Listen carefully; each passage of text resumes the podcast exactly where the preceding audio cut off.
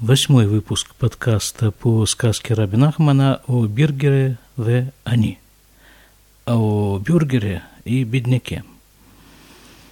В прошлый раз мы оставили наших героев в самой неблагоприятной ситуации, хотя, может быть, даже не в самой. Ситуация будет еще усложняться, мы с вами это увидим. Но как это выглядит сейчас, по крайней мере, в книжке, как это выглядит сейчас – Ничтожество торжествует. Бывший бедняк, нынешний император, повелитель всего мира, находится на самой вершине всего славы, почета, решает извести сына Биргера, потому что, потому что ему нужно выдать, удачно выдать замуж свою дочь, совершенно немыслимую красавицу. А сын Биргера мешает, потому что он является ее женихом фабрикуется процесс против этого самого сына Биргера. Он приговаривается к смертной казни, но тут в дело вмешивается жена этого самого бывшего бедняка, ныне императора, и спасает сына. Просто уговаривает палачей, чтобы они его не казнили, а взяли и отпустили. Так они и делают. И сын себе уходит, уходит. А на минуточку, да, вспомним, кто такой этот сын. Сын – это Машех, это Мессия, которого весь мир ждет с плохо скрываемым и даже совершенно не скрываемым нетерпением. А его вот чуть было не казнили, а теперь вот не казнили, а дали ему уйти во свояси. Но перед тем, как произошло это замечательное освобождение, освобождение сына богача, он получил письмо от дочери бывшего бедняка. Ребята, те, кто не слышал раньше, наверное, этот, эту сказку, наверное, совсем э, все эти имена путают вас. Ну, ничего, буду как-то, будем как-то выкарабкиваться, буду как-то стараться упростить и сделать повествование более-менее понятным. Два персонажа, да, нет, персонажей это значительно больше, но вот сейчас мы выплываем постепенно на два основных персонажа. Это сын богача и дочка бедняка. Они созданы друг для друга. Он является Мессией, она является Шхина, она же Кнессет Израиль. То есть они должны, по идее, соединиться. И вот это вот и есть то самое окончательное освобождение Геула, о которой так долго говорили в этом случае, слава богу, не большевики, но очень многие серьезные люди. И продолжают говорить. Так вот, ну хорошо, вот жених, вот невеста, яла, поехали, свадьбу. Нет. Жениха приговаривают к смертной казни. Чудесное избавление дальше, где же свадьба? Какая свадьба может быть? Он же вот государственный преступник по законам этого государства, он должен э, покинуть это государство срочно, что он и делает. Он садится на корабль и отправляется, куда глаза глядят, а куда бы глаза его не глядели, налетает буря и выносит корабль на берег, разбивает его в щепки. Так все-таки вот эта вот тоненькая ниточка надежды, этот лучик света в таком беспросветно темном нашем царстве, это вот это вот письмо, которое получил сын богача, Машиах, от дочки бедняка. Ослепительная, ослепительная красавица здесь совершенно неуместный термин, потому что он заезжен. Эта девочка, девушка впоследствии была красива нечеловеческой красотой. Настолько она была красива, что приезжали люди со всех сторон мира, чтобы только на нее посмотреть. А когда она подросла, то сильные мира всего – очень захотели посвататься, взять ее, заполучить ее себе. Собственно, такая красота, ну, должна быть при, при себе, во дворце, по крайней мере. То есть надо бы женить на ней своего сына, племянника или там кого не придется. Главное, чтобы была при себе. Э, так вот, сын богача получает от этой самой замечательной красавицы письмо, в котором, э, собственно, письмо это такое некий такой документ на предъявителя.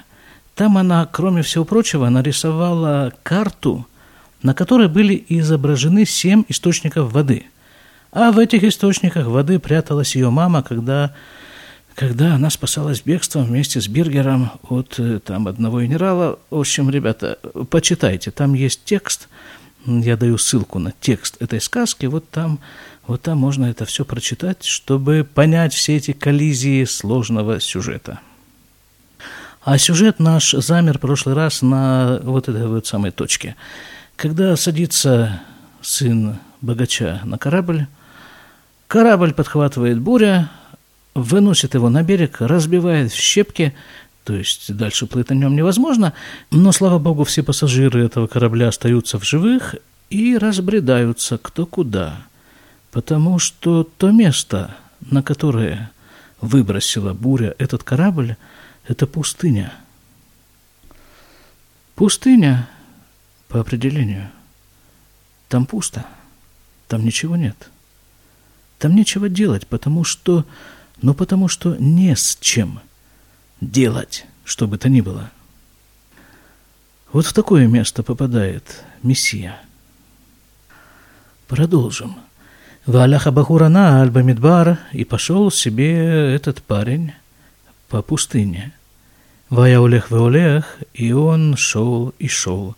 Аче не трахэх мина сафар, пока не удалился от берега. Вырацаля шув, и хотел вернуться. Велояхоль, и не мог. Вехоль Маше рацаля шув, и трахек ютер веютер, и все его попытки вернуться приводили только к тому, что он удалялся от этого места все дальше и дальше. Знакомая, да, ситуация? Вот ты чего-нибудь хочешь очень сильно, и всеми силами стараешься этого добиться – а на самом-то деле выясняется, что ты только дальше, дальше и дальше оказываешься от э, предмета, которого ты хочешь.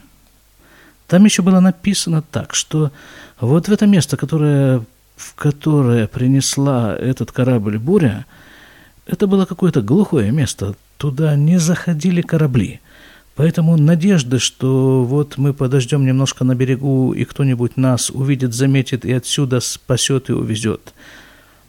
Этой надежды не было. А зачем ему, собственно, тогда, зачем ему возвращаться вот на это самое место, от которого все равно нету прока, нету спасения? Ну, как-то дело привычки? Да.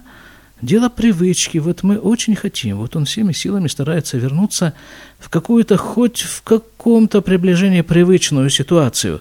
Вот он там уже был, его туда уже вынесло, там стоит остов этого самого разбитого корабля, хоть что-то знакомое. А если не туда, то куда? Ведь вокруг пустыня совершенно незнакомые места. Что же там со мной будет в этой незнакомой пустыне? И вот Всевышний складывает ситуацию таким образом, что как он не пытался, как он не старался, не стремился вернуться вот туда, в знакомое место, туда, куда его выбросила буря, он не мог этого сделать. Чем больше он старался, тем дальше он оказывался от этого места. Ачраа шиив шарлюляшув до тех пор, пока он не понял, что он просто не может туда вернуться – заблудился. Хотя что обозначает этот термин «заблудился»? Что-нибудь вроде потерял направление, как бы направление к чему? Потерял вот... Э, не знаешь, как выйти к тому месту, к которому тебе нужно выйти. А с другой стороны, откуда ты знаешь, что тебе нужно выйти именно к этому месту, а не к совершенно другому – ведь часто так и бывает, что в своих блужданиях человек попадает в такие места, в которые он э, при более упорядоченном режиме передвижения никогда бы не смог попасть. Вот и герой этой сказки. Он тоже понял в какой-то момент, что вот туда, куда он хочет вернуться, он уже вернуться не сможет. Ваэлех, башер элех, и пошел, куда глаза глядят. Или ближе к тексту пошел туда, куда пошел. Валяхшам Бамидбар, и он шел там в пустыне, Вая Баядо Кешет, Шая Мациль Ацмо Негдахайот Раот Шабамидбар – между прочим, Медбар, да, это пустыня, обозначается еврейским словом Медбар, и мудрецы еврейские сравнивают нашу жизнь, в которой мы с вами живем, вот именно с этим местом пребывания, с пустыней. Хотя при этом человек может находиться в центре, в самом центре Манхэттена, допустим. Но, тем не менее, это пустыня. И вот здесь Рабин Ахман пишет, что был у него в руках лук, кешет. И он с помощью этого лука спасался от диких животных, которые были там в пустыне. Тут начинается такая, не то, что начинается, тут вся, все сказки Рабин Ахмана, это такая головокружительная совершенно игра слов, словосочетаний, букв, э, с аналогиями из э, иврита, из арамейского языка, из идыш. Я не буду углубляться вот э, в эти все тонкости, просто так, просто так, для примера. Вот у него в руках был кешет, это значит лук. Кешет, есть такая ассоциация, есть такое посук, такая фраза из э, псалмов Давида «Бакашатит филати» «Моя просьба – это моя молитва». Так вот, «Бакашати» – «моя просьба». Здесь те же буквы, что и в слове «кэшет» – «лук». То есть то, что у него было в руках, и то, чем он в действительности спасался от диких животных, которые, которые наверняка водятся в пустыне, даже в самом центре Манхэттена – он спасался от них с помощью молитвы. У Мацаша эйзе дворим лехоль. И он там находил в пустыне какие-то вещи покушать. А теперь перепрыгнем на духовный уровень этой сказки. Вот это вот э, находил там время от времени что-нибудь покушать, это имеется в виду духовная пища – центр Манхэттена, помните, да? Там уже, наверное, дырка образовалась в этом центре Манхэттена от столь частого употребления. Но ничего, ничего. И там тоже находилось время от времени, что чем духовно подпитаться. Вая улех, и он шел дальше и дальше, а дашер яца минамидбар, пока не вышел из пустыни. Понимаете, пустыня человеку дается иногда – только для того, чтобы в нее войти и выйти, перейти через пустыню. Тоже необходимое занятие в жизни. А то, что же скажешь, так и в пустыне ни разу не побывал.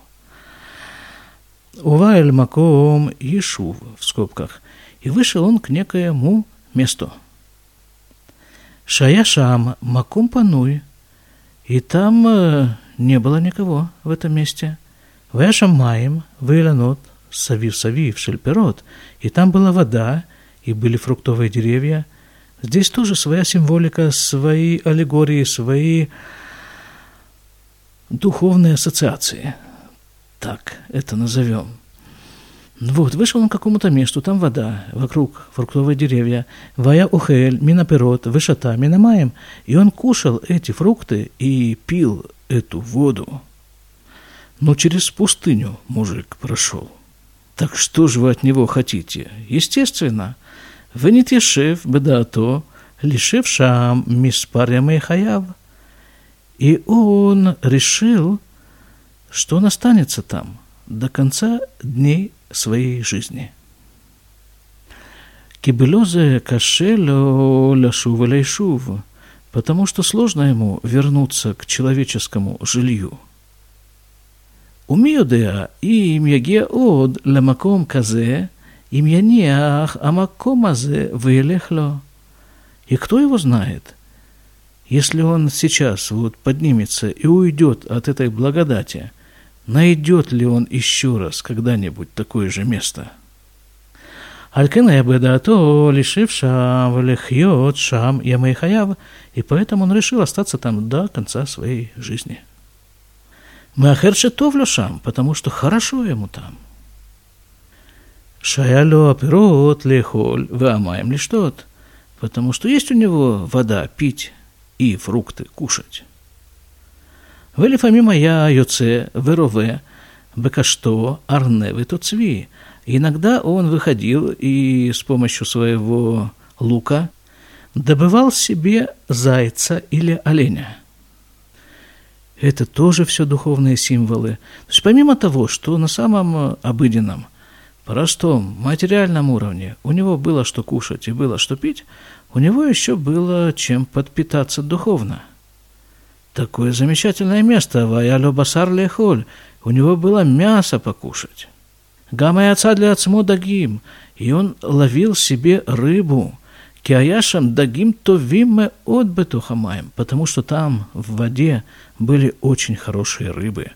Ваитав бейна в левалет шам ямайхаяв. И опять повторяет Рабин Ахман, что так это все ему понравилось, что он решил прожить там остаток своих дней. А при том, при всем, он все-таки Машех, да, Мессия. И вот рассуждение Мессии – да чё, в общем, куда я отсюда пойду? Так хорошо. И покушать, и попить, и духовно подкрепиться есть чем. Так чем это все отличается, собственно говоря, от смертной казни, которую он избежал? Он остался жив, но толку от него. Какой от него толк? Какой толк от того, что он остался жив – свою функцию он не выполняет. А это равносильно тому, что не жить. Ведь э, человек, душа человеческая, спускается в этот мир для того, чтобы выполнить в нем какую-то функцию. А выполнение этой функции непосредственно зависит от контакта с другими людьми. Так это в иудаизме – если от того, что ты существуешь, никому не становится лучше, так зачем вообще, собственно говоря? Какой смысл? А здесь Машиах, засевший в пустыне. Причем добровольно засевший, так сказать, радостно и с большим удовольствием засевший – вот так вот разворачиваются сказки Рабинахмана. Мы его тут все уже пять с лишним тысяч лет ждем, а он там фрукты кушает, пускай даже духовные фрукты. Но понятно, что это все не так просто. Если бы мы здесь занимались тем, чем мы должны заниматься, то он бы давно уже бросил свои фрукты и бежал бы сюда, как угорелый. А пока это вот так – он там свои фрукты кушает, мы здесь свои, и от нашего стола вашему столу ничего не перепадает. Ну хорошо, а чем же, чем же мы тут должны заниматься, чтобы, чтобы ситуация изменилась принципиально? А вот тем самым каждый выполняет свою функцию. То дело, для которого его душа спустилась в этот мир. Потому что, как считается в хасидизме, в каждом есть свой крохотный Машех. Искорка Божья. Вот ее бы хорошо бы задействовать. И тогда, как все-таки говорили большевики, из искры возгорится пламя, а уж это пламя наверняка привлечет к себе Машеха. Всего вам доброго.